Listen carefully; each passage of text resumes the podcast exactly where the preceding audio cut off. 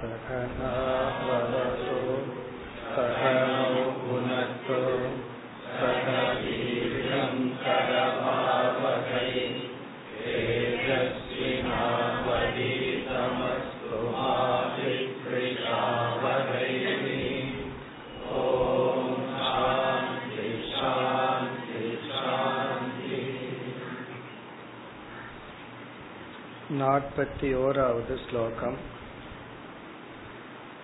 एतास्ते कीर्तिता सर्वाः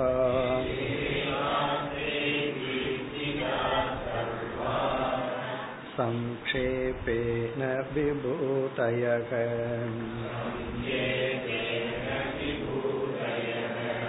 मनोविकारा एवैते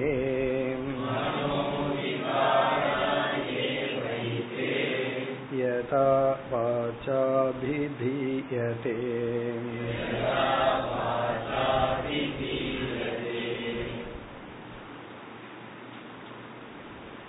சென்ற நாற்பதாவது ஸ்லோகத்துடன் பகவான் தன்னுடைய விபூதியை பற்றிய கருத்தை நிறைவு செய்தார் ஒன்பதாவது ஸ்லோகத்தில் ஆரம்பித்து நாற்பது வரை ஈஸ்வர விபூதி இந்த அத்தியாயம் நமக்கு எந்த விதத்தில் பயன்படும் என்று மீண்டும் மீண்டும் நாம் பார்த்துள்ளோம். ஈஸ்வரனே இந்த உலகத்துக்கு உபாதான காரணம் என்ற ஞானத்தில் நிலை பெறுவதற்காக இந்த அத்தியாயம். ஒரு அறிவில் நாம் நிலை பெறுவதற்கு தான் இந்த அத்தியாயம். அடுத்ததாக இந்த அத்தியாயத்தினுடைய மிக வேறு முக்கிய பலன்கள் இந்த உலகத்தின் மீது நாம் மோக வசப்பட்டு வைராகியம் அடைவதற்காக நம்மை அறியாமல் ஒரு வெறுப்பை நாம் வளர்த்தி வைத்திருக்கலாம்.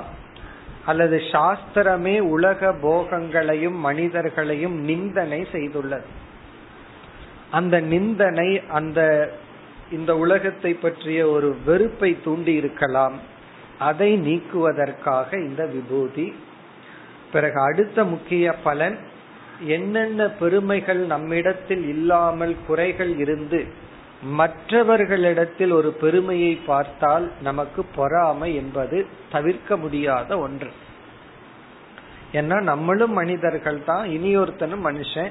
அவனுக்கு அறிவு புகழ் பணம் இதெல்லாம் இருக்கும் பொழுது நம்மிடம் ஏதாவது குறை இருந்தால் அந்த பொறாமையிலிருந்து நீக்க இந்த விபூதி ஞானம்.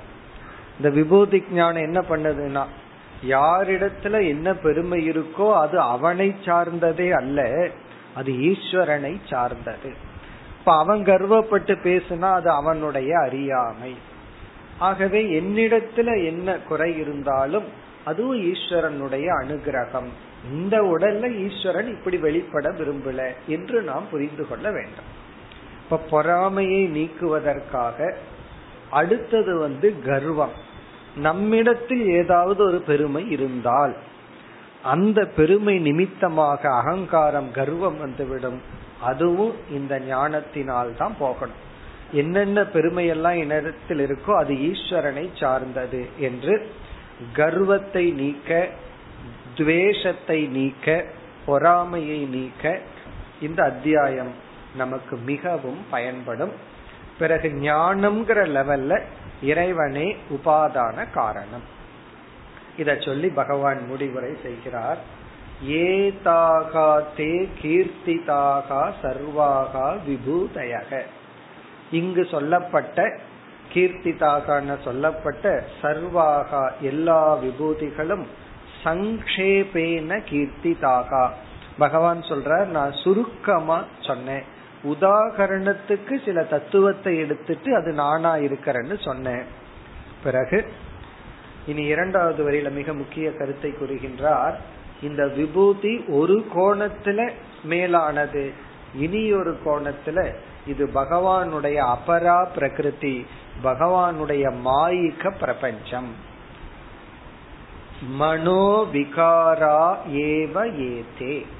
இவைகளெல்லாம் மித்தியா இவைகளெல்லாம் சத்தியம் அல்ல. இந்த ஞானம் வந்துவிட்டால் நமக்கு வந்து எதை பார்த்தும் பொறாமப்பட மாட்டோம் எதை கண்டு வெறுக்க மாட்டோம் எதை கண்டு கர்வப்படவும் மாட்டோம்.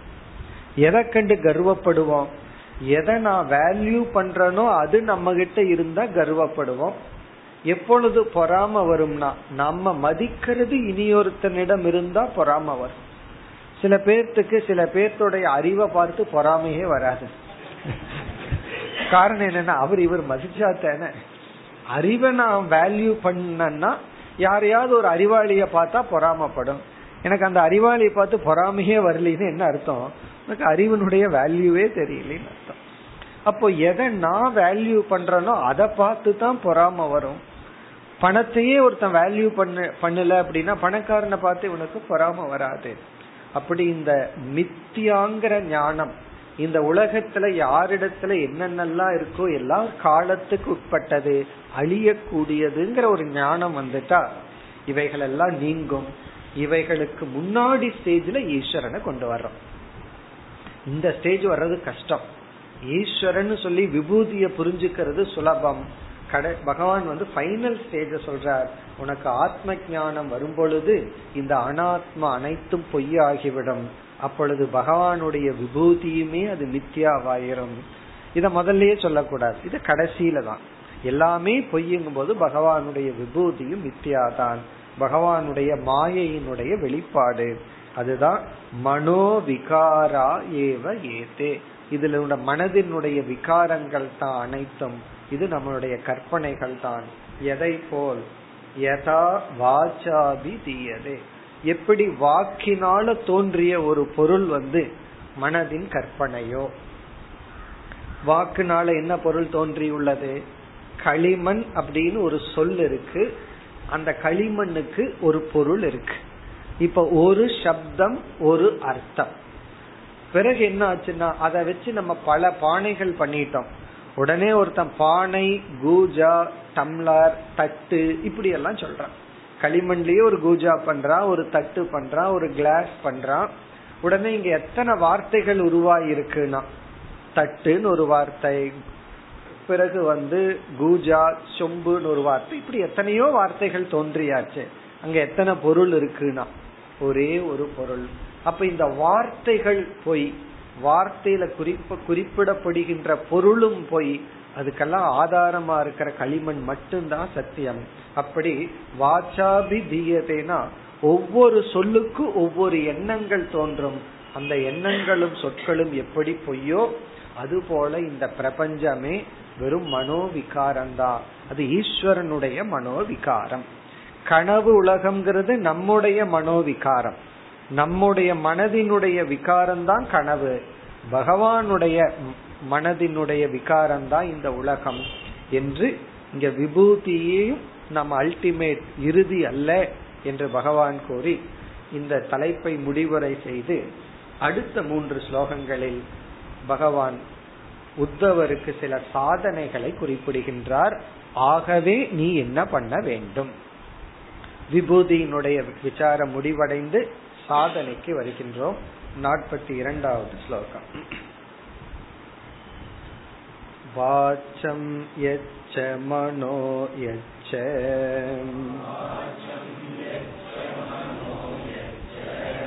प्राणान् यच्चेन्द्रियाणि च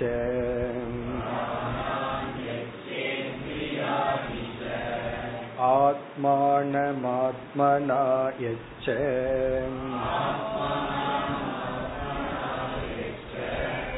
न भूय कल्पसे ध्वने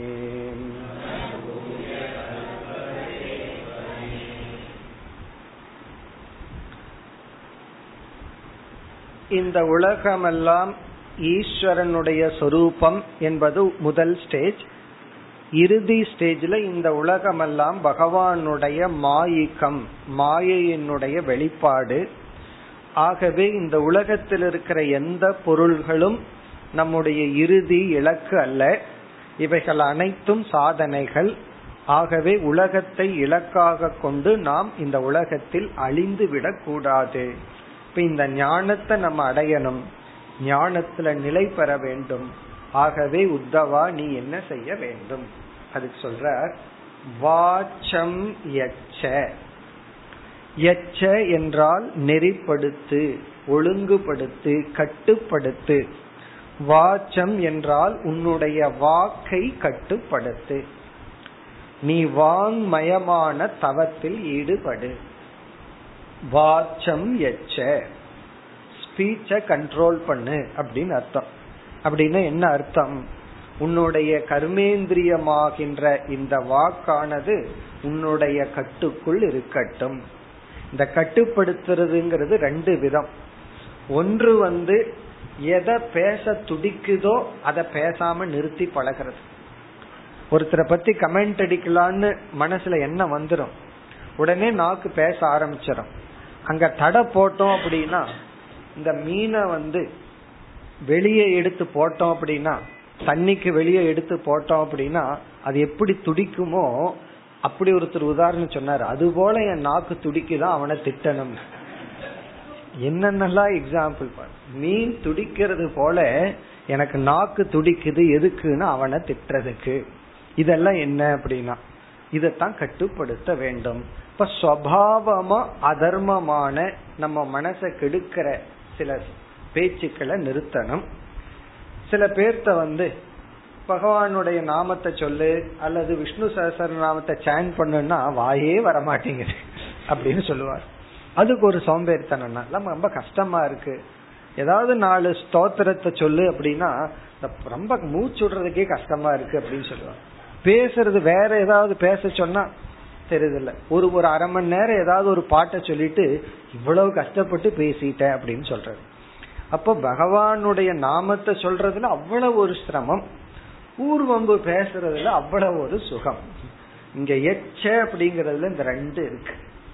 கஷ்டப்பட்டு சேன் பண்றது ஒன்று அதாவது சப்தத்தை உருவாக்கி நம்ம தூய்மைப்படுத்துறது ஒன்று. இரண்டாவது வந்து கஷ்டப்படுத்து பேசக்கூடாதத பேசாமல் இருத்தல். அதனாலதான் யாகங்கள்ல எல்லாம் வேத பாராயணம்னு சொல்லி ஒரு செக்ஷன் இருக்கு. அவங்க என்ன பண்ணுவாங்க? அந்த இடத்துல வேதத்தை ஓதுவார்கள். அது என்ன பண்ணுதுன்னா அந்த இடத்தையே தூய்மைப்படுத்துகின்றது அந்த வேத சப்தமானது அந்த யாகசாலையை சுற்றி ஒரு நல்ல வைப்ரேஷனை கொடுத்து அந்த இடத்தை ஏன் தூய்மைப்படுத்துறோம்னா அந்த சப்தத்துலதான் அந்த வேதத்தை ஓதுகின்ற சப்தத்துல இடத்தை தூய்மைப்படுத்துறோம். அதே போல நம்ம மனதையும் நம்ம வந்து பேசாம இருக்க வேண்டிய இடத்துல பேசாம இருந்து தூய்மைப்படுத்த வேண்டும். வாச்சம் எச்ச அப்படிங்கிற இடத்துல பேச வேண்டியத பேசுறது வாக்கு கட்டுப்பாடு. பேசக்கூடாதத பேசாம இருக்கிறது வாக்கு கட்டுப்பாடு. மௌனமும் ஒரு விதமான தவம் சாண்டிங் ஒரு விதமான தவம். ஒன்னா வாய் ரொம்ப ஆக்டிவா இருக்குதுன்னா பகவானுடைய நாமத்தை சேன் பண்ணணும். இல்லைன்னா மௌனமாக இருக்க வேண்டும். இதெல்லாம் எதற்குனா இப்படி இருந்தா உனக்கு வந்து ஞானம் கிடைக்கும் ஞான நிஷ்ட கிடைக்கும் மோட்சம் கிடைக்கும் அல்லது சம்சாரத்திலிருந்து வெளிவருவாய். இப்ப சம்சாரத்திலிருந்து வெளிவடுறதுக்கு பகவான் இங்க ஆரம்பிக்கிறது வாச்சம் எச்ச. இது ஒரு நல்ல அழகான ஸ்லோகம். இந்த ஒரு ஸ்லோகத்தை இந்த அத்தியாயத்துல மனப்பாடம் பண்ணி வச்சுப்போம். எப்பொழுதெல்லாம் நமக்கு வந்து இதெல்லாம் பண்ணணும்னு ஒரு தூண்டுதல் வருதோ அப்ப இந்த ஸ்லோகத்தை ஞாபகம் வச்சுக்கணும். எளிமையான ஸ்லோகம். எல்லாம் சமஸ்கிருதம் தெரியாமையே புரிஞ்சுக்க கூடிய ஸ்லோகம் எச்சன கட்டுப்படுத்து அதுக்கு சப்ஜெக்ட் வந்து நீ. உத்தவரிடம் டைரக்டா சொல்றார் துவம் எச்ச நீ வாக்கை கட்டுப்படுத்து. நீ அடுத்தது படிச்சா உங்களுக்கே புரிஞ்சிடும் மனோ எச்ச மனதை கட்டுப்படுத்து. வாச்சம் எச்ச மனோ எச்ச. இங்க சப்ஜெக்ட் நீதான். நீ துவம் எச்ச எதை மனோ? மனம்னா மனதை. நீ மனதை கட்டுப்படுத்து. சில பேர் வந்து வாயில திட்டுறத நிறுத்திட்டு மனசுல திட்டிட்டு இருப்பார்கள். அப்ப என்ன பண்ணணும்னா மனசை கட்டுப்படுத்தணும். சில பேர் வந்து கொஞ்ச நேரம் அவனை மனசுல திட்டினாதான் சாந்தி கிடைக்கும் அப்படின்னு சொல்லி மனதுல மற்றவர்களை திட்டுறது மனதுல வந்து வெறுப்பை காட்டிக்கொள்றது அதெல்லாம் வந்துச்சுன்னு சொன்னா அந்த மனதை அமைதிப்படுத்து. இப்ப மனோ எச்ச இப்ப வாச்சம் எச்ச மனோ எச்ச அடுத்தது பிராணான் எச்ச. பிராணான் பிராணனை ஒழுங்குபடுத்து. பிராணாயாமம் எல்லாம் பண்ணி பிராணமய கோஷத்தை ஒழுங்குபடுத்து. அதாவது வந்து பிராணான் எச்சங்கிறதுல வந்து உணவு கட்டுப்பாட்டையும் குறிக்கின்ற. அதாவது உணவுல கட்டுப்பாட்டை எல்லாம் நீ கொண்டு வந்து இந்த ஒரு விதமான பிராணன் வந்து என்ன கேக்குதுன்னா எது உடம்புக்கு ஆகாதோ அதை சாப்பிடணும்னு கேட்கும் இனியொரு விதமான பிராண சக்தியில அதை வந்து நிறுத்தி பிராணான் எச்ச. அப்படின்னா பிராணமய கோஷத்தை நீ ஒழுங்குபடுத்து. அடுத்தது வந்து இந்திரியாணிச்ச. இந்த சேங்கிறது எச்சவை குறிக்குது. இந்திரியங்களையும் எச்ச கட்டுப்படுத்து. முறைப்படுத்து நெறிப்படுத்து ஒழுங்குபடுத்து. இந்த பிராணமய கோஷம்ங்கிறது அன்னமய கோஷத்தையும் சேர்த்தி கொள்ளப்படுகிறது. இந்த பிராணான் எச்சங்கிறது உடம்பையும் நீ கட்டுப்படுத்தி ஆரோக்கியமா வச்சுக்கோ. பிராணனி ஆரோக்கியமா வச்சுக்கோ. பிறகு இந்திரியாணி. இந்த இந்திரியாணி எச்சங்கிறது தமத்தை குறிக்கின்ற இந்திரியங்கள் மூலமாக மனதிற்கு ஆரோக்கியமான விஷயத்தை கொடு. சில சமயங்கள்ல மனசுக்கு எதையும் கொடுக்காத. அப்படி உன்னை வந்து இந்திரியத்தின் மூலமாக ஒழுங்குபடுத்திக்கொள். பிராணான் எச்ச இந்திரியாணிச்ச. இனி அடுத்தது வந்து ஆத்மானமாத்மனா எச்ச. இத ரெண்டு விதத்துல பொருள்படுத்தலாம். ஒன்று வந்து இங்க ஆத்மாங்கிற சொல்லுக்கு புத்தி என்று பொருள். ஆத்மானம் எச்ச என்றால் புத்தியை கட்டுப்படுத்து புத்தியை நெறிப்படுத்து. புத்தியை கட்டுப்படுத்துனா புத்திக்கு நல்ல அறிவை கொடு அப்படின்னு அர்த்தம். ஞான யோகம்ங்கிற சாதனையில ஈடுபடுவதுதான் ஆத்மானம் எச்ச. ஆத்மனா என்றால் உன்னுடைய புத்தியின் துணை கொண்டு. ஆத்மனான புத்தியின் துணை கொண்டு புத்தியை கட்டுப்படுத்து. பிறகு இந்த வாக்க கட்டுப்படுத்துறது மனதை கட்டுப்படுத்துறது பிராணனை கட்டுப்படுத்துறது இந்திரியத்தை கட்டுப்படுத்துறதெல்லாம் வேற யாருமே வந்து உதவி செய்ய முடியாத சாதனைகள் இவைகள். வேற ஏதாவது சாதனைனா மற்றவங்க நமக்கு உதவி பண்ணுவார்கள். சில பேர்த்துக்கு உடம்பு வலிக்குதுன்னு சொன்னா மேல ஏறி நின்று முதின்னு சொல்லுவார்கள். அப்ப என்னன்னா ஒரு வெயிட் வேற ஒருத்தர் ஏன்னா நம்ம முதுகுல நம்ம ஏறி முதிக்க முடியாது. அப்ப என்னன்னா மசாஜ் பண்ணி விடணும் அப்படின்னா இனி ஒருத்தருடைய உதவி துணை கொண்டு நம்ம உடம்ப வந்து மசாஜ் பண்ணிக்கலாம் அல்லது வந்து ஏதாவது ஒரு ஹெல்ப் எடுத்துக்கலாம். என்னுடைய பேச்ச கட்டுப்படுத்துறதுக்கு யாரு வந்து என்ன உதவி பண்ணிட முடியும்? அதே போல மனதை கட்டுப்படுத்துறதுக்கு யாரு என்ன உதவி பண்ணிட முடியும்? இப்ப இந்த இதெல்லாம் கஷ்டமா இருக்கிறதுக்கு காரணம் இந்த சாதனைக்கு ஹெல்ப் பண்றதுக்கு நம்மைய தவிர வேற யாரும் கிடையாது. இப்ப ஆத்மானம் ஆத்மனா எச்சனா? இரண்டாவது பொருள் உன்னை உன்னாலேயே நெறிப்படுத்தி கொள். உனக்கு நீதான் நண்பன். அப்படின்னு பகவான் கீதையில சொன்னது போல ஆத்மானம்னா உன்னை ஆத்மனான உன்னாலேயே கட்டுப்படுத்தி கொள்ள வேண்டும். உன்னை நீதான் கட்டுப்படுத்திக்கணும். உனக்கு வேற சாய்ஸ் கிடையாது. அதாவது வந்து எலிமெண்டரி ஸ்கூல்ல வந்து டீச்சர் பெரம்ப எடுத்து வச்சு ஸ்டூடெண்ட படிக்க வைக்கலாம். இப்போ கூட ஸ்டூடெண்ட்ஸ் எல்லாம் அடிக்க கூடாதுன்னு சொல்லியாச்சு. ஏன்னா அவங்க எல்லாம் வளர்ந்துட்டாங்களாம். புத்தியில. அதனால இப்ப ஒன்னாம் கிளாஸ் பையனை எல்லாம் அடிக்க கூடாது அடிச்சா அவன் நேரம் என்ன பண்ணுவான்? போலீஸுக்கு போயிடுவான் யூஎஸ்ல எல்லாம் அதான் சொல்றாங்க. ஃபர்ஸ்ட் ஒரு குழந்தை ப்ரீ கேஜிக்கு போனா டீச்சர் சொல்லி கொடுக்கற ஃபர்ஸ்ட் லெசன் வந்து ஒரு நம்பரை கொடுத்து பேரண்ட்ஸ் ஒன்னு அடிச்சா இந்த நம்பருக்கு போலீஸுக்கு போன் பண்ணு. ஃபர்ஸ்ட் லெசன் அது என்ன ஆயிருக்கு? குழந்தைகளுக்கும் பேரண்ட்ஸுக்குள்ள இருக்கிற அந்த ரியல் கெமிஸ்ட்ரியை அது டெஸ்ட்ராய் பண்ணிட்டு இருக்கு ஏன்னா அந்த குழந்தை வந்து பேரண்ட்ஸ் எப்படி பாக்குது போலீஸ் இருக்குன்னு அப்பவே ரிட்டர்ன் பண்றதுதான் ஃபர்ஸ்ட் லெசன் இது என்ன விதமான எஜுகேஷனோ தெரியல. அது என்னன்னா மற்றவங்க வந்து நம்ம வந்து கட்டுப்படுத்தி அடிச்சு உதச்சு அந்த காலத்துல குழந்தைகளை யாரையாவது நம்ம திருத்த முடியும். ஆனா ஒரு ஏஜுக்கு மேல யாருமே நம்ம திருத்த முடியாது. நம்ம உதவுறதுக்கு நமக்கு உதவுறதுக்கு யாருமே இல்லை. ஆகவே பகவான் சொல்றார் உன்னை உன்னால் தான் உயர்த்தி கொள்ள வேண்டும். ஆத்மானம் ஆத்மனா எச்ச. அதாவது வந்து இந்த லைஃபுக்கு வந்ததுக்கு அப்புறம் உனக்கு உதவி பண்றதுக்கு யாரும் கிடையாது. உன்னை தவிர. அல்லது உன்னுடைய புத்தியின் துணை கொண்டு உன்னுடைய புத்தியை கட்டுப்படுத்து அல்லது உன் துணையால் உன்னையே நீ கட்டுப்படுத்தி கொள்ள வேண்டும். அதனாலதான் எத்தனையோ அனுகிரகத்தை பத்தி சாஸ்திரம் சொல்லும். அதாவது குரு கிருபா குருவினுடைய கருணைய பெறணும் சாஸ்திரத்தினுடைய கருணை ஈஸ்வர கிருபா இப்படி எல்லாம் சொல்லிட்டு ஆத்ம கிருபான்னு சொல்லுவார்கள். கடைசியில உன்னுடைய அனுகிரகத்தை நீயே பெற வேண்டும். அப்படின்னு என்ன? அப்பப்ப கண்ணாடியில பார்த்து காப்பாத்துன்னு நம்ம பார்த்து கும்பிட்டுக்கணும். காடவாரி விட்டுறாதுன்னு யாரை யாரை பார்த்து வழிபட்டுக்கணும்? சில சமயங்கள் அதை நம்ம பண்ணணும். நம்மையே பார்த்து டே அழிஞ்சு போகாத. உன்னையே அழிச்சிக்காத. அப்ப நம்ம உரிமையா பேசிக்கலாம். இதெல்லாம் கொஞ்சம் தனியா பண்ணிடணும் கிளாஸ் முடிச்சு நீங்க நேரா போய் அதை பண்ணீங்கன்னு வச்சுக்கோமே என்ன ஆகுறது? அதெல்லாம் நமக்குள்ளேயே நம்மையே என்கரேஜ் பண்ண வேண்டிய இடத்துல பண்ணிக்கணும். நம்மையே திட்ட வேண்டிய இடத்துல என்ன பண்றதுனா கண்ணாடி பார்த்து திட்டிக்க வேண்டியதுதான். அப்படி ஆத்மானம் ஆத்மனா எச்ச சரி இப்படி எல்லாம் பண்ண என்ன கிடைக்குமா? ந பூய கல்பசே அத்வனே. அத்வனம் என்றால் சம்சார பாதை. சம்சாரம்ங்கிற ஒரு ரோட்ல வந்து பூயக மீண்டும் ந கல்பசே. நீ நடந்து போக மாட்டாய்.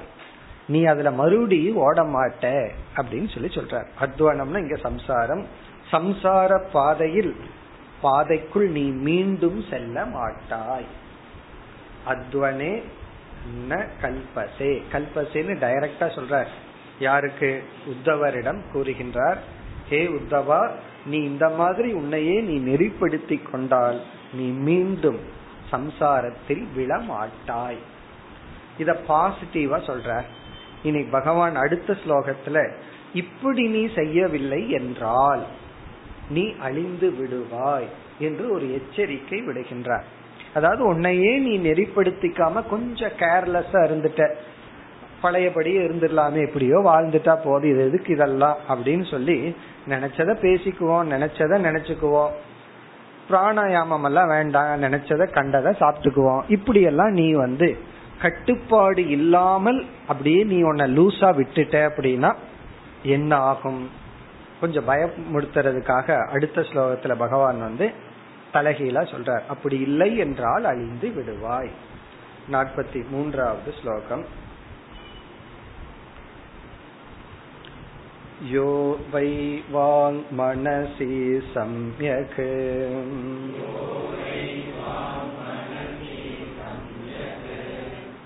असंयच्छन् धिया यदि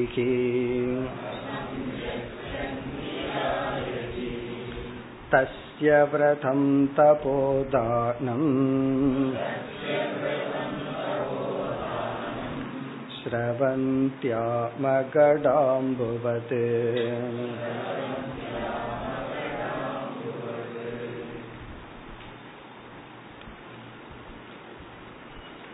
சென்ற ஸ்லோகத்தில் கூறப்பட்ட அறிவுரையை எடுத்துக்கொள்ளவில்லை என்றால் கேர்லெஸ் அப்படியே விட்டுவிட்டால் என்ன நிலை ஏற்படும்? அதை பகவான் குறிப்பிடுகின்றார். யோவை வாங் மனசி. யோவை எவனொருவன்? வைங்கிறது ஒரு கால் ஒரு வேலை ஒருவன் வாங் மனசி வாக்கையும் மனதையும். வாக்கையும் மனதையும் இந்த இடத்துல மற்றதெல்லாம் சேர்த்திக்கணும். பிராணன் இந்திரியங்கள் போன்ற நம்முடைய அந்த கரணங்கள் உடல் போன்ற உபாதிகளை. சம்யக் நன்கு அசம்யச்சன். எச்சன் அப்படின்னா கட்டுப்படுத்துறது. சம்யச்சன்னா நன்கு கட்டுப்படுத்துவது. அசம்யச்சன். முறையாக முழுமையாக கட்டுப்படுத்தவில்லை என்றால் எப்படி தியா அறிவின் துணை கொண்டு இங்கு சொல்லப்பட்டுள்ள அறிவை எடுத்துக்கொண்டு அறிவின் துணை கொண்டு ஒருவன் கட்டுப்படுத்தவில்லை என்றால் ஏதிகி அவன் முயற்சி செய்பவனாக இருந்தாலும் மோட்சத்துக்கான முயற்சியில் ஈடுபடுபவனாக இருந்தாலும் மோக்ஷத்துக்கான முயற்சினா இவன் சாஸ்திரம் படிச்சிட்டு இருக்கலாம் அல்லது உபனிஷத் கீதைய மனப்பாடம் பண்ணிட்டு இருக்கலாம் இது போன்ற சில சாதனைகளில் ஈடுபட்டு கொண்டிருந்தாலும் இங்க எதிகினா மற்ற சில சாதனைகளில் ஈடுபட்டாலும் முக்கியமாக இந்த வாக்கு மனம் இந்திரியம் இவைகளை நெறிப்படுத்தாமல் இவன் வந்து ஞான யோகத்தில் ஈடுபட்டு கொண்டு இருந்தாலும் என்ன காலேஜில் படிக்கிறோம் ஒரு சப்ஜெக்ட படிக்கிறதுக்கு இன்ட்ரெஸ்டா இருக்கு. அதனாலதான் சில பேர் படிச்சுட்டே இருக்காங்க. அதே போல வேதாந்தமும் ஒரு லாஜிக்கலா சொல்றதுனால அதை படிக்கிறதுக்கு ஒரு இன்ட்ரெஸ்ட் இருக்கும். அந்த ஆனந்தத்திலேயே இருந்துட்டு தேவையான அளவு நம்மை நெறிப்படுத்தி கொள்ளவில்லை என்றால் என்ன ஆகுமா தஸ்ய அவனுடைய விரதம். அவன் எடுத்துக்கொண்ட விரதங்கள் தபக அவன் செய்த தவம் தானம் அவன் செய்த தானங்கள் அவனுடைய புண்ணியம் அவனுடைய வாழ்க்கையே என்ன ஆயிருமா ஸ்ரவந்தி ஆம கட அம்புவது. எல்லாமே அழிந்து விடும் நாசமாகிவிடும் பயனற்றதாகிவிடும். அவன் செஞ்ச தானம் பயனற்றதாயிரும். ஏன்னா அவனுக்கு கட்டுப்பாடு இல்லைன்னா தானம் பண்ணி புண்ணியம் பண்ணி வச்சிருப்பான். அந்த புண்ணியத்தை கட்டுப்பாடு இன்மையில இழந்துருவான். சில தவங்கள் பண்ணி எதையாவது அடைஞ்சு வச்சிருப்பான் அறிவையோ எதையாவது அடைஞ்சு வச்சிருப்பான் அல்லது இவனுக்குள்ள ஒரு ஸ்ட்ரென்த் அடைஞ்சு வச்சிருப்பான். அந்த கட்டுப்பாடு தொடரவில்லை என்றால் அந்த தவமும் அழிந்துவிடும். தவோ பலனும் அழிந்துவிடும். பிறகு அவனுடைய விரதங்கள் எல்லாம் கொஞ்ச நாள் தான் இருக்கும். பிறகு அது அழிந்து விடும் எதை போல ஸ்ரவந்தி ஆம கட அம்புவது? அம்புன தண்ணீர். கடகன பானை. ஆம கடக என்றால் வேகாத பானை. இப்ப வந்து ஒருத்தர் களிமண்ணில் பானைய உருவத்தை பண்ணி அதை அந்த களிமண் வந்து அப்படியே சொத சொதன்னு இருக்கு. அதை என்ன பண்ணணும்? அதை வேக வச்சா தான் கட்டி ஆயிரும். அவர் வேக வைக்கிறதுக்கு முன்னாடி அதுல ஒருத்தன் போய் தண்ணி ஊத்தி வச்சான்னு வச்சுக்கோமே. வேகாத பானையில தண்ணி ஊத்துனா அந்த தண்ணீர் எப்படி கசிந்து அழிந்து விடுமோ? ஆம கடக அப்படின்னு சொன்னா வேகாத பானை என்று அர்த்தம். ஆம கட அம்புனா அந்த பானையில் இருக்கிற தண்ணி வந்து ஸ்ரவந்தினா எப்படி ஒழுகி விடுமோ? தீர்ந்து விடுமோ? நிற்காதோ? வேகாத பானையில் உள்ள தண்ணீர் எப்படி இருக்குமோ.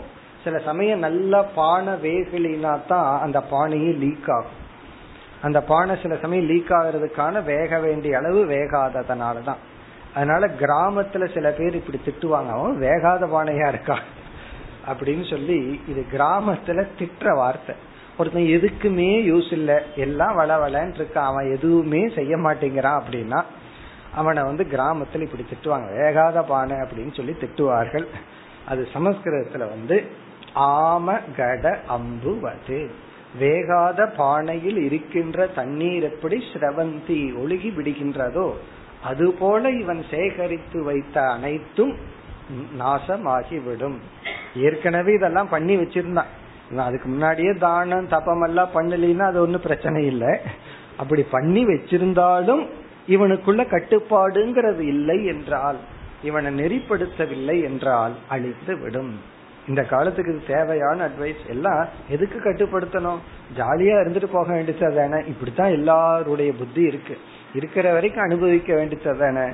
கட்டுப்பாடு ஒழுக்கம்னு சொன்னா எல்லாத்துக்கும் கோபம் வந்துடுது அதெல்லாம் எதற்குன்னு?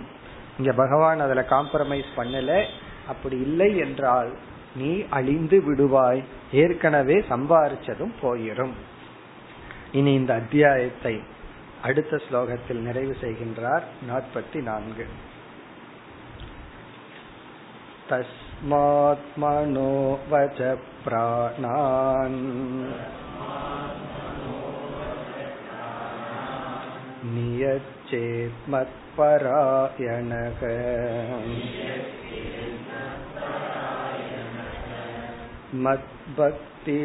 मद्भक्तियुक्तया बुद्ध्या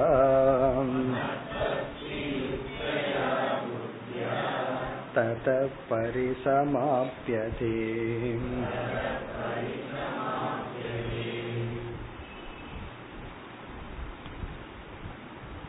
தஸ்மாத் ஆகவே தஸ்மாத் என்றால் ஆகவே ஆகவேன்னு என்ன அர்த்தம் சென்ற ஸ்லோகத்துல கூறினார் அல்லவா புலனடக்கம் மன அடக்கம் இந்திரிய அடக்கம் பிராணனை ஒழுங்குபடுத்துதல் இது போல செல்ஃப் டிசிப்ளின்னு சொல்றோம். நம்மையே நாம் ஒழுங்குபடுத்தி கொள்ளுதல்.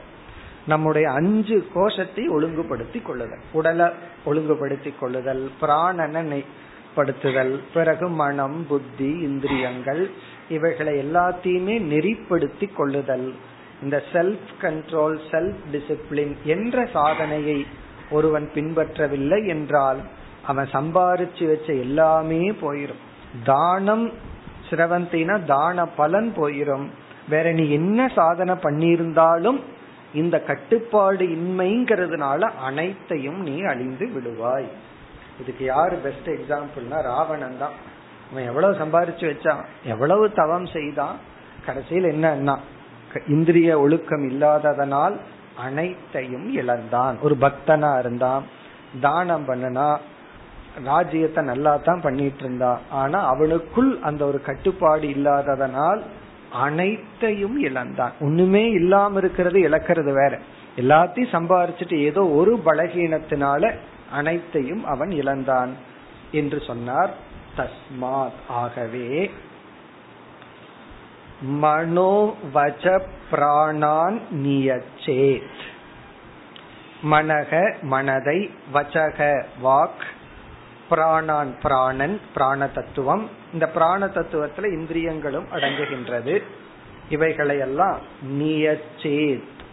நியச்சேத் நன்கு கட்டுப்படுத்த வேண்டும் ஒழுங்குபடுத்த வேண்டும் நெறிப்படுத்த வேண்டும்.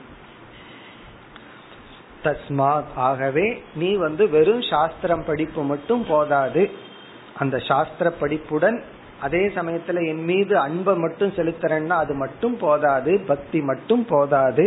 அந்த பக்தியுடன் உன்னை நீ ஒழுங்குபடுத்தி ஆக வேண்டும். அதனாலதான் வேதாந்தத்துக்கு ரொம்ப பேர் வர தயாரா இல்லை. மற்ற சாதனைகள் யாகம் பண்றது பூஜை பண்றதுன்னா இனி என்ன வேணாலும் பண்ணிக்க இதை மட்டும் பண்ணுன்னு சொல்லிடுவோம் நம்ம நீ வந்து எதுவும் பண்ண வேண்டாம் இதை மட்டும் பண்ணுன்னு சொல்றான். என்னன்னா ஒன்ன நீ கொஞ்சம் ஒழுங்குபடுத்திக்கோ. அளவா பேசு. அதே போல உன்னுடைய சிந்தனை இந்திரியங்கள் இவைகளை எல்லாம் நெறிப்படுத்தி கொள் தர்மத்திற்கு உட்பட்டு உன்னை நீ உன்னுடைய வாழ்க்கையை அமைத்துக்கொள். ரொம்ப முக்கியமான கருத்து. ஆகவே பகவான் வந்து தஸ்மாத் மனவாச்ச பிராண நியச்சேத். பிறகு இனி ஒரு முக்கியமான கருத்தையும் சொல்றார். மத் பராயணக இந்த மத்பராயணகங்கிறது வந்து என்னை இலக்காக கொண்டு இவைகளை செய் என்று பொருள். பராயணகன இலக்கு. மத் பராயணக அப்படின்னா என்னையே இலக்காக கொண்டு இவைகளை நீ மேற்கொள்ள வேண்டும். இதுவும் ரொம்ப சூக்மமான முக்கியமான கருத்து. காரணம் இதெல்லாம் எதற்குன்னு ஒரு கேள்வி என்னைக்குமே வரும். நம்ம ஒண்ணு பண்ணுனா எதுக்கு பண்றோம் இதெல்லாம்? குழந்தைகிட்ட இத பண்ணுன்னு சொன்னா அடுத்த கேள்வி என்ன கேக்குது? எதுக்கு? இதெல்லாம் எதுக்காக நம்ம பண்ணணும்? நம்ம வந்து அந்த குழந்தைகளுக்கு புரியுற மாதிரி பதில் சொல்ல தெரியல அதுதான் பதில் இருக்கு. அந்த குழந்தைகளுக்கு புரியுற மாதிரி சொல்ல தெரியல. இங்க மத் பராயணகனா என்னை அடையும் பொருட்டு உன்னை நீ ஒழுங்குபடுத்திக்கொள். அப்படி இல்லைன்னா ராவணன் போன்றவர்களும் ஒரு காலத்துல பிராணனை கட்டுப்படுத்தினார்கள் மனசை கட்டுப்படுத்தினா இந்திரியத்தை கட்டுப்படுத்தி தவம் பண்ணா. பிறகு என்ன ஆச்சுன்னா ஒரு பலகீனம் அதையெல்லாம் அழிச்சு அழிச்சிடுச்சு. ஈஸ்வரனை அவன் பராயணமாக கொள்ளவில்லை. அதனால இந்த தவம் எல்லாம் ஈஸ்வரனை குறிச்சு பண்ணாம பண்ணிட்டோம் அப்படின்னா இது ஒரு அகங்காரம் பண்ற தவம். ஆகவே மத் பராயணகன என்னை இலக்காக கொண்டு உன்னை நீ ஒழுங்குபடுத்தி கொள். அப்படின்னு என்ன அர்த்தம்? பகவான வந்து லட்சியமா வச்சு முமுட்சுத்துவத்தை வரவே வர வச்சுக்கணும் பகவான் தான் இலக்காக இருக்க வேண்டும். அப்படி இலக்கா வச்சுட்டு இதெல்லாம் நம்ம பண்ணணும். இதுல ஒவ்வொரு இடத்துலயும் ஸ்லிப் ஆவாங்க சிலர். பகவான இலக்கா வைக்காம சில பேர் இதை செய்வார்கள். கேட்டா எல்லாம் ஒழுக்கமா இருந்த போது நான் எவ்வளவு கண்ட்ரோல்டா இருக்கேன். நான் ஃபுட்டுல கண்ட்ரோலா இருக்கேன். கடவுள்னா அவரை பத்தி எல்லாம் நான் நினைக்க வேண்டிய அவசியமே கிடையாது. சில பேர் பகவான் தான் என்னுடைய லட்சியம் அப்படின்னு சொல்லிட்டு பொங்கலுக்கும் தீபாவளிக்கும் விதவிதமா சாப்பிட்டுக்க வேண்டியதுதான். காரணம் என்னன்னா பகவான் தான் லட்சியம் அப்படின்னு சொல்லிட்டு ஒரு கட்டுப்பாடும் கிடையாது. இப்ப பகவான நினைச்சு கட்டுப்பாடு இல்லாம இருக்கிற ஆட்கள் உண்டு. கட்டுப்பாடோடு இருந்துட்டு பகவானை விடுற ஆட்கள் உண்டு. பகவான் இதையெல்லாம் கம்பைன் பண்ற கட்டுப்பாடும் தேவை. அதே சமயத்துல நான் தான் லட்சியமாக இருக்க வேண்டும். இனி அடுத்தது நம்ம ஏற்கனவே பார்த்திருக்கிறோம் இந்த உத்தவ கீதம் முடிகிற வரைக்கும் அல்லது பாகவதத்துக்குள்ள போயிட்டா பக்திய பகவான் மறந்துடவே மாட்டார். பக்தி பக்திங்கிற வார்த்தை வந்துட்டே இருக்கும். உடனே இங்கேயும் பகவான் கடைசியா ஞாபகப்படுத்திக்க விரும்புறார். மத் பக்தி யுக்தயா புத்தியா. என் மீது பக்தி செலுத்தப்பட்ட மனதுடன் கூடிய புத்தியினால். மத் பக்தி. என் மீது உள்ள பக்தி யுக்தையான பொருந்திய என் மீது பக்தி பொருந்திய மனதுடன் கூடிய புத்தியா புத்தியுடன். இதெல்லாம் பண்ணுன்னு அர்த்தம். இதையெல்லாம் நீ எப்படி பண்ணணும்னா என் மீது பக்தியுடைய மனதுடன் கூடிய புத்தியின் துணை கொண்டு என்னையே இலக்காக கொண்டு உன்னை நீ நெறிப்படுத்திக் கொள். உன்னையே நீ டிசிப்ளின் பண்ணிக்கோ ஒழுங்குபடுத்தி கொள் இப்ப இங்க புத்தி அப்படிங்கறது அறிவை குறிச்சிருந்தது இந்த அறிவுங்கிறது ஆத்ம விசாரத்தை குறிக்கணும். அந்த புத்தியின் மூலமாகவும் உன்னை நீ டிசிப்ளின் பண்ணிக்கன்னு என்ன அர்த்தம்? அந்த புத்தி ஒரு புத்தியில மேக்சிமம் என்ன அறிவை அடைய முடியுமோ அந்த அறிவை நீ அடைந்து கொள். சரி இதெல்லாம் பண்ணினதுக்கு அப்புறம் என்ன மீதி இருக்குன்னா? பகவான் அழகா முடிக்கிறார். ததக பரிசமாப்பியதே இத்துடன் அனைத்தும் நிறைவு பெறுகின்றது. ஓவர்ங்கிற ததகன இதையெல்லாம் நீ பண்ணி முடிச்சிட்டீனா பரிசமாப்பியதே அனைத்தும் நிறைவு பெறுகின்றது. அதுக்கு மேல நீ செய்யறதுக்கு ஒன்னு இல்லை அடையிறதுக்கு ஒன்னு இல்லை இருக்கிறது என்னன்னா ஆனந்தம்தான் சந்தோஷம்தான் பூர்ணந்தான் பரிசமாப்பியதன்னா யூ ஹவ் கம்ப்ளீட்டட் நீ நிறைவு செய்து விட்டாய்.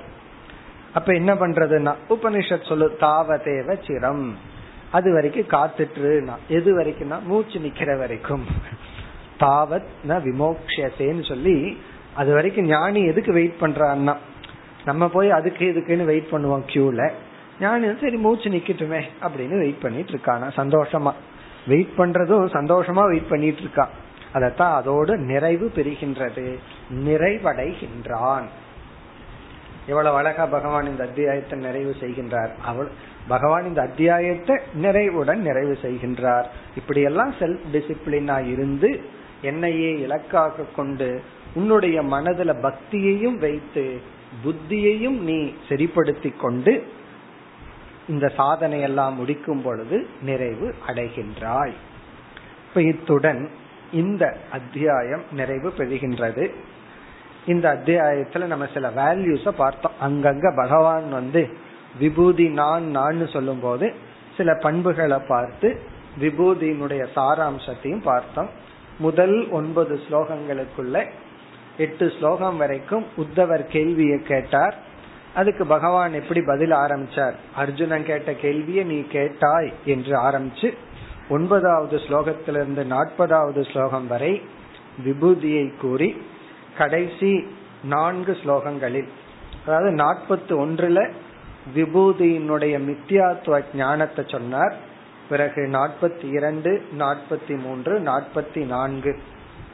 இந்த மூன்று ஸ்லோகங்களில் சில சாதனைகளை எல்லாம் கூறி எல்லா சாதனையும் ரொம்ப சுருக்கமா சொல்லிட்டார். கூறி உன்னை நீ ஒழுங்குபடுத்திக் கொள் என்று சொல்லி அப்படி இல்லை என்றால் நீ ஏற்கனவே செஞ்சிருந்த சாதனை எல்லாம் அழிந்து விடும்னு சொல்லி பகவான் நிறைவு செய்து விட்டார் இனி இந்த நிறைவுடன் பேசாம இருந்திருந்தாருன்னா உத்தவர் பகவானும் பேசாம இருந்திருப்பார் இனி அடுத்த அத்தியாயத்துல வந்து உத்தவர் ஒரு கேள்வியை கேட்க ஆரம்பிக்கின்றார் நாம் இனி அடுத்த அத்தியாயத்திற்கு செல்லலாம் முதல் ஸ்லோகம்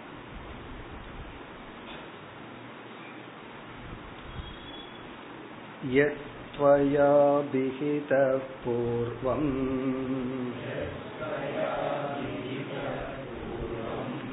धर्मस्त्वद्भक्तिलक्षणः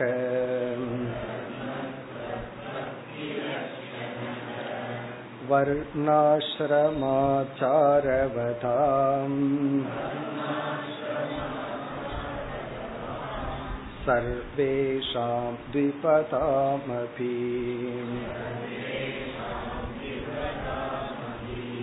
यथानुष्ठीयमानेन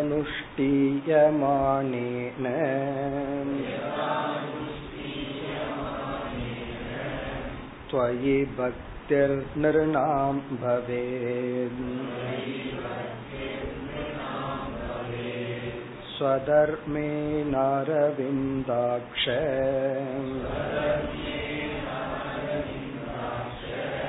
स्वधर्मेणारविन्दाक्ष तत्समाख्यातुमर्हसि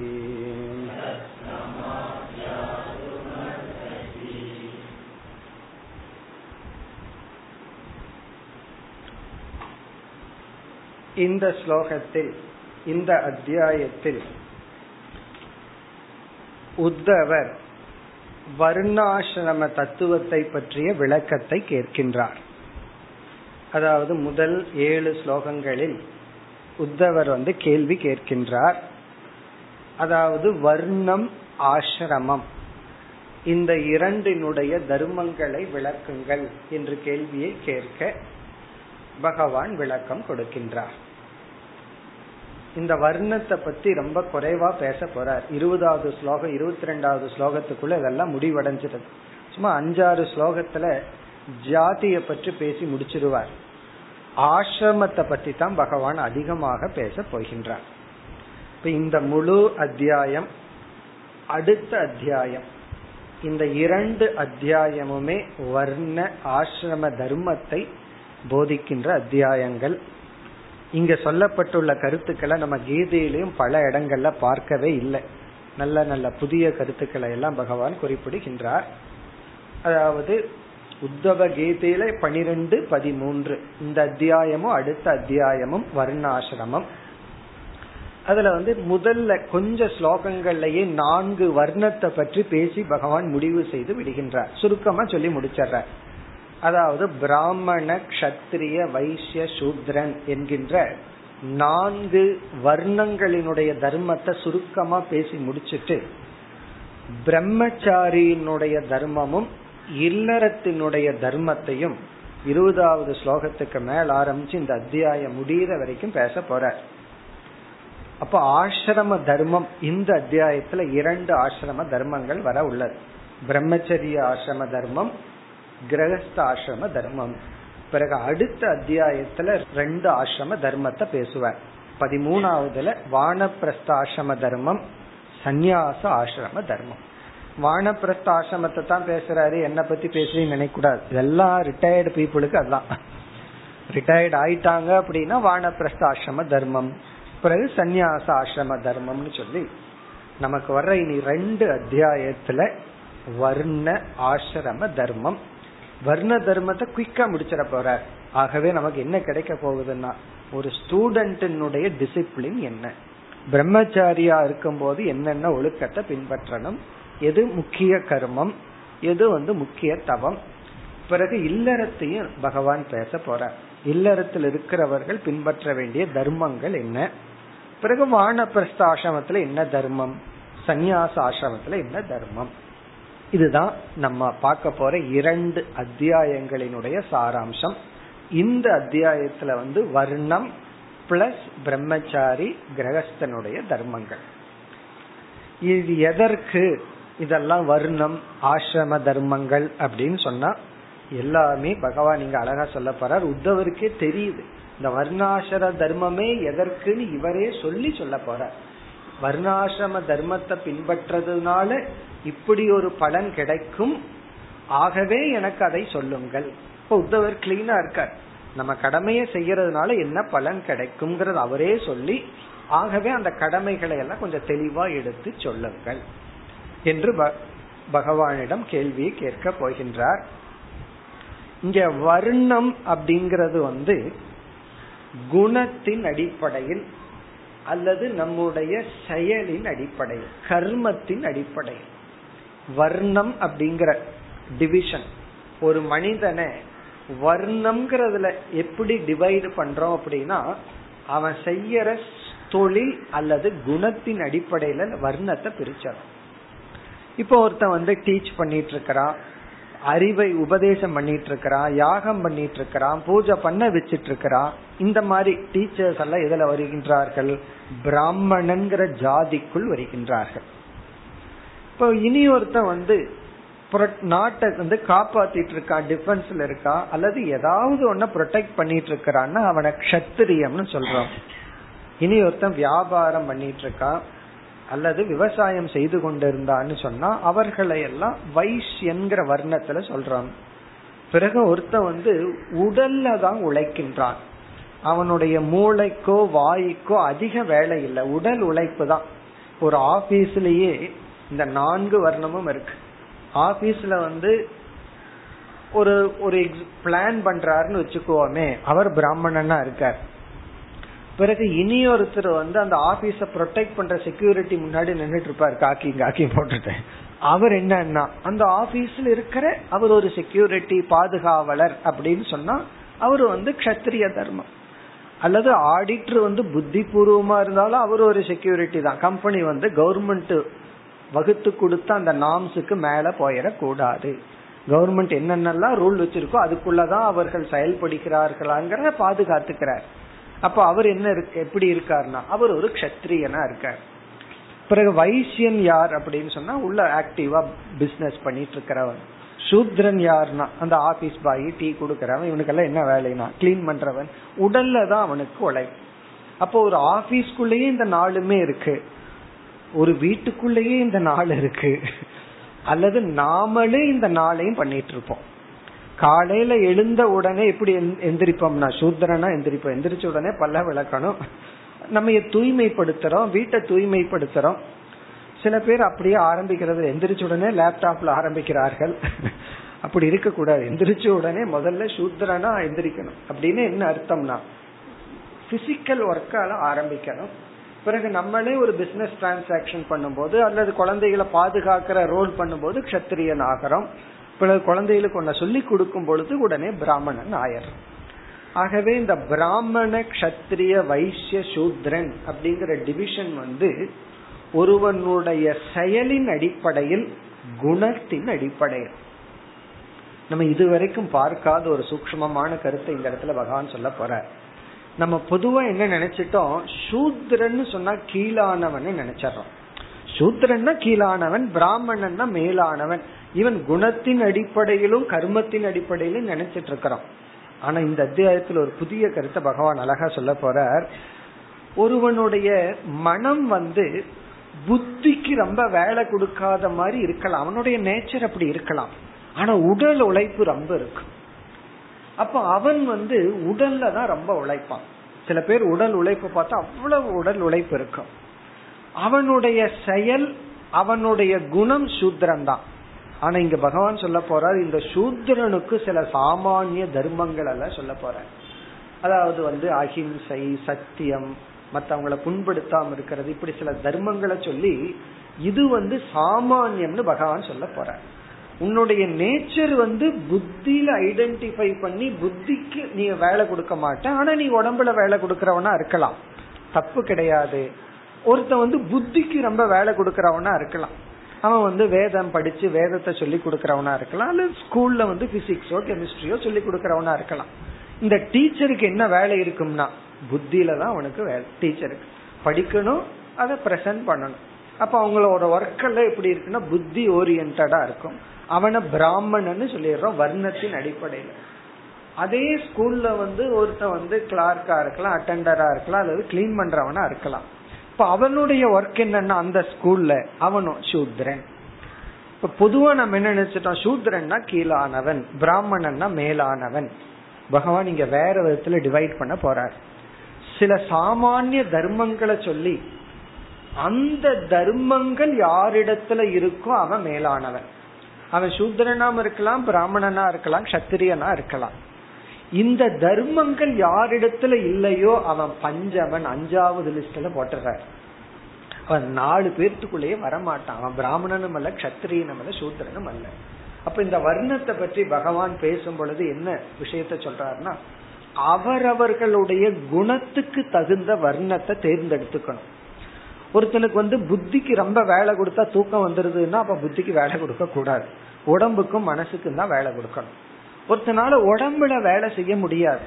புத்தியில வேலை செய்ய முடியும். கம்ப்யூட்டர்ல உட்கார்ந்தான்னா அவனால வந்து தூங்காம பதினேழு மணி நேரம் உட்கார முடியும். ஏன்னா அவனுக்கு அவனுக்கு அப்படி பழகி போச்சு. இப்பெல்லாம் அப்படித்தான் இருக்கு ரொம்ப பேர்த்துக்கு. ஆனா வெளியே வந்து வேற ஏதாவது வேலையை ஆரம்பிச்சான்னா ஃபர்ஸ்ட் வர்றது தூக்கம் தான் கம்ப்யூட்டர்ல இருந்து டிரைவ் பண்ண ஆரம்பிச்சாவே தூங்கிட்டே ஓட்டிட்டு வருவார்கள் காரணம் என்னன்னா அது அவனுடைய நேச்சர் அப்படி. அப்ப இங்க பகவான் என்ன சொல்றார்? அவனுடைய வர்ணம் அவனுடைய நேச்சருக்கு தகுந்த மாதிரி இருக்கணும். அதனாலதான் இப்ப என்ன சொல்றோம்? பெற்றோருக்கு என்ன அட்வைஸ் பண்றோம்? குழந்தைங்க எதை படிக்க விரும்புதோ விட்டுருங்க. நீங்க எதை படிக்க படிக்க முடியலையோ அதை குழந்தைகளுக்கு படிக்க வைக்காதீங்க. சில பேர் நான் டாக்டர் ஆகணும்னு ரொம்ப விரும்பினேன். இப்ப குழந்தைய படிக்க வைக்கிறேன். இவர் விரும்பி ஆக முடியல. இவருடைய புத்திக்கு டாக்டர் வேலை செய்யலைன்னா இவர் பையனுக்கு அப்படித்தான் இருக்கும். இவர் அதை புரிஞ்சுக்காம தான் பையன் டாக்டர் ஆகணும். அப்ப என்ன இப்ப என்ன நம்ம சொல்றோம் குழந்தைகளுக்கு? அந்த குழந்தைக்கு எதுல இன்ட்ரெஸ்ட் இருக்கோ? ஸ்போர்ட்ஸ்ல இருக்கலாம் மெக்கானிக்கல் இன்ஜினியரிங்ல இருக்கலாம் கம்ப்யூட்டர்ல இருக்கலாம் அல்லது வேற தப்பி தவிர சில பேர்த்துக்கு பிசிக்ஸ் கெமிஸ்ட்ரியில வரலாம். அதெல்லாம் படிக்காத ஸ்கோப் இல்லைன்னு இப்பவே சொல்றது. அப்படி எல்லாம் இல்லாம பசங்க அவங்களுடைய நேச்சர் இயற்கைன்னு ஒண்ணு இருக்கு. அதன்படி வர்ணம் அமைகின்றதுன்னு பகவான் இங்க சொல்ற அவங்க அவங்களுக்கு நேச்சர் இருக்கு. இதுல வந்து எந்த வர்ணமும் தாழ்ந்ததோ உயர்ந்ததோ அல்ல. சூத்ரங்கிற வார்த்தை தாழ்ந்தது கிடையாது. அதெல்லாம் லட்சணம் கொடுத்து சொல்ல போற. எல்லாமே ஈஸ்வரனுடைய அங்கந்தான்னு சொல்ல போற. ஆனா அவர்களுடைய குணம் அப்படி இருக்கு. பிறகு சாமான்யமான சில லட்சணங்கள் கொடுத்து இது எல்லாம் இந்த நான்கு வர்ணத்துக்கும் பொதுவான குணம்னு சொல்ல போற. பிறகு சாமான்யமா சில நெகட்டிவ சொல்ல போறார் இந்த நெகட்டிவ் யாருக்கு இருந்தாலும் அவன் வந்து பேருக்கு தான் வர்ண இந்த வர்ணத்தில் இருக்கானே தவிர அவன் எந்த ஜாதியும் சேர்ந்தவன் கிடையாது. அவன் பஞ்சமோ ஜாதி. அது ஏதாவது ஒரு ஜாதின்னு சொல்லணும்னா சண்டாளன்னு வேணா சொல்லிக்கலாம். காரணம் என்ன? அவன் இந்த நாள்ல எதுக்கும் வரமாட்டான்னு சொல்லி சுருக்கமா வர்ணத்தை சொல்லி பகவான் முடிக்க போற வேதத்தை எல்லாம் கோட் பண்ணி கிருதயுகத்துல வேதம் எப்படி இருந்ததுன்னு சொல்லி இந்த இருபத்தி ரெண்டு ஸ்லோகத்துக்குள்ள இதெல்லாம் முடிச்சிடுவேன். இதுதான் ஃபர்ஸ்ட் நம்ம பார்க்க போறோம். வர்ணத்தை பற்றிய ஒரு கருத்து. அதெல்லாம் ஸ்லோகத்துக்குள்ள போய் பார்ப்போம். பிறகு வந்து ஆசிரமத்தை தான் பகவான் அழகா எடுத்துக்கிறார். இந்த ஆசிரமம்ங்கிறது வந்து வர்ணம்ங்கிறது குணத்தின் அடிப்படையில் உருவாகுவது போல ஆசிரமம்ங்கிறது வயதின் அடிப்படையில் உருவாவது வயோ நிமித்தம் ஆசிரமக குண நிமித்தம் வர்ணம். இது ரொம்ப கவனமா நம்ம புரிஞ்சுக்கணும்னா நம்மளுடைய கலாச்சாரத்துல இந்த ரெண்டும் தவறா புரிந்து கொள்ளப்பட்டது. இந்த ஜாதின்னு ஒண்ணு வந்து ஜாதி வேற்றுமை எல்லாம் மதம் வந்து போதிக்கின்றதுன்னு நினைக்கின்றார்கள். இதுல படிக்கும் பொழுது நமக்கு தெரியுது பகவான் எவ்வளவு கிளீனா வச்சிருக்காருன்னு சொல்லி. ஆனா நம்ம தவறா தான் புரிஞ்சிருக்கிறோம். ஆசிரமம்ங்கிறது வயதின் அடிப்படையில். அதுல வந்து ஃபர்ஸ்ட் ரெண்டு மூணு வருஷம் இருக்கே. இந்த குழந்தை பிறந்து ஒரு நாலு வயசு ஆகிற வரைக்கும் அவன் எந்த ஆசிரமத்திலையும் கிடையாது. ஆசிரமத்தை கடந்தவன் குழந்தை. அதனாலதான் அந்த குழந்தை என்ன பண்ணாலும் நம்ம அந்த குழந்தைய திட்டக்கூடாது. அந்த குழந்தைக்கு சாஸ்திரப்படி பாவம் கிடையாது புண்ணியம் கிடையாது. அது இஷ்டத்துக்கு இருக்கும். என்னைக்கு அவன் வந்து ஸ்கூலுக்கு போக ஆரம்பிக்கின்றானோ படிக்க ஆரம்பிக்கின்றானோ அப்ப பிரம்மச்சரிய ஆசிரமம்ங்கிறது ஆரம்பிக்கும். அந்த காலத்துல பன்னெண்டு வயசுல ஆரம்பிச்சது. இப்ப ரெண்டரை வயசுல ஆரம்பிக்குதா எவ்வளவு முன்னேற்றம் பாருங்களேன். பன்னெண்டு வயசு வரைக்கும் வீட்டுல இருப்பான்.